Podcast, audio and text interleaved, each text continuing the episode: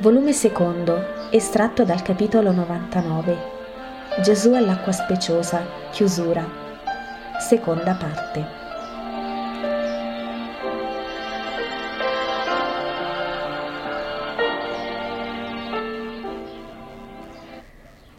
Gesù ha appena finito di parlare.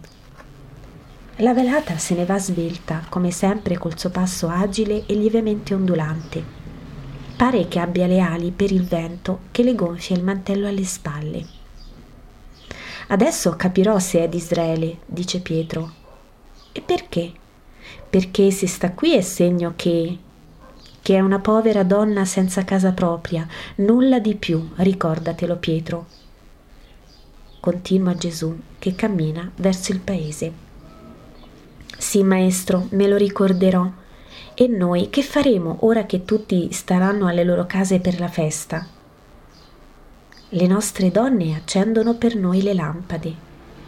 Mi spiace, è il primo anno che non lo vedo accendere nella mia e che non le accendo. Sei proprio un vecchio bambino. Accenderemo anche noi le lampade, così non farai più quel viso imbronciato.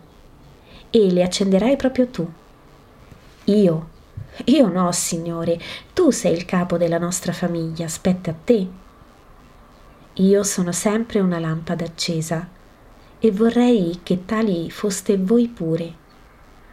Sono l'Encenia sempiterna, Pietro.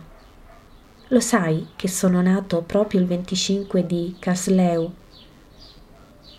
Chissà quanti lumi, eh? Chiede ammirato Pietro. Non si potevano contare. Erano tutte le stelle del cielo. No, non ti hanno fatto festa a Nazareth. Non sono nato a Nazareth, ma in una maceria in Betlemme. Vedo che Giovanni ha saputo tacere. È molto ubbidiente Giovanni. E non è curioso, ma io lo sono tanto. Mi racconti? Al tuo povero Simone, se no come faccio a parlare di te? Delle volte la gente chiede e io non so mai cosa dire.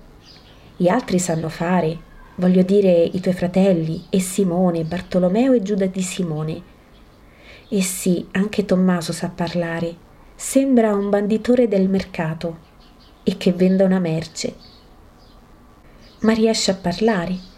E Matteo, eh, lui va bene, usa l'antica sapienza per pelare al suo banco di gabella, per forzare gli altri a dire «Hai ragione!». Ma io, povero Simone di Giona, i pesci che ti hanno insegnato e che il lago, solo due cose ma non servono, i pesci a tacere e avere costanza. Loro costanti nel fuggire alla rete, io costante per metterli in essa. E il lago ad avere coraggio e occhio a tutto. E che la barca? Beh, a sgobbare senza risparmio di nessun muscolo e a stare ritti anche se le onde sono agitate e si rischia di cadere. Occhio alla polare, mano ferma al timone, forza, coraggio, costanza, attenzione. Ecco ciò che mi ha insegnato la mia povera vita. Gesù gli posa una mano sulla spalla e lo scuote guardandolo con affetto e con ammirazione. Vera ammirazione di tanta semplicità, e dice: e ti pare poco, Simon Pietro? Hai tutto quanto serve ad essere la mia pietra. Nulla va messo, nulla va tolto. Sarai il nauta eterna, Simone. E a chi verrà dopo di te dirai: occhio alla polare, Gesù. Mano ferma al timone, forza, coraggio, costanza, attenzione, sgobbare senza risparmio, avere occhio a tutto e sapere stare ritti anche su onde agitate. Riguardo al silenzio, via, i pesci non te l'hanno insegnato. Ma per quello che dovrei saper dire sono più muto dei pesci. E le altre parole, anche le galline sanno blaterare come io faccio. Ma dimmi, maestro mio, dai un figlio anche a me. Siamo vecchi, ma tu hai detto che il Battista nacque da una vecchia. Ora hai detto, e a chi verrà dopo di te dirai, ma chi viene dopo di un uomo se non il suo generato? Pietro ha un viso di preghiera e di speranza.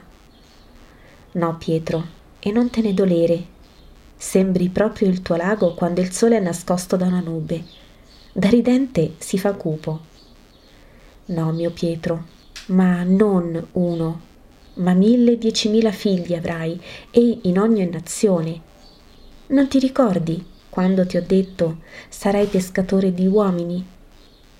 Oh sì, ma sarebbe stato così dolce un bambino che mi dicesse padre.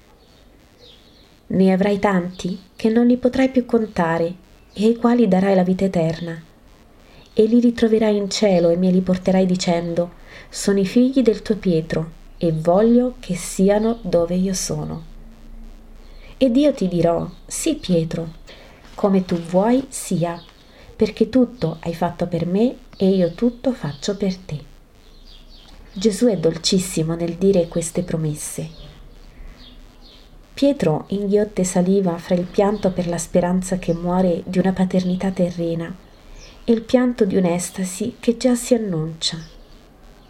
«Oh Signore», dice, «ma per dare la vita eterna bisogna persuadere le anime al bene. E siamo sempre lì, io non so parlare». «Saprai parlare quando sarà l'ora, meglio di Gamaliele».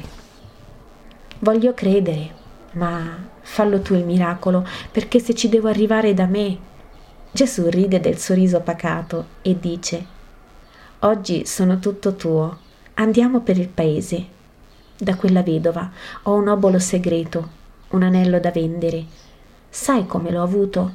Mi è arrivato un sasso ai piedi mentre pregavo ai piedi di quel salice. Al sasso era unito un fagottino con una strisciolina di pergamena. Dentro il fagottino l'anello, sul cartiglio la parola carità. Fai vedere. Oh, bello, da donna, che dito piccino, ma quanto metallo. Bene, ora tu lo vendi, io non so fare, l'albergatore compera oro, lo so, ti aspetto presso il forno, va Pietro. Ma se non so fare, io l'oro, non so di oro io. Pensa che è pane per chi ha fame e fai del meglio che puoi. Addio. E Pietro va verso destra mentre Gesù più lentamente va verso sinistra, cioè verso il paese che appare in lontananza relativa da dietro un boschetto che è oltre la casa del fattore.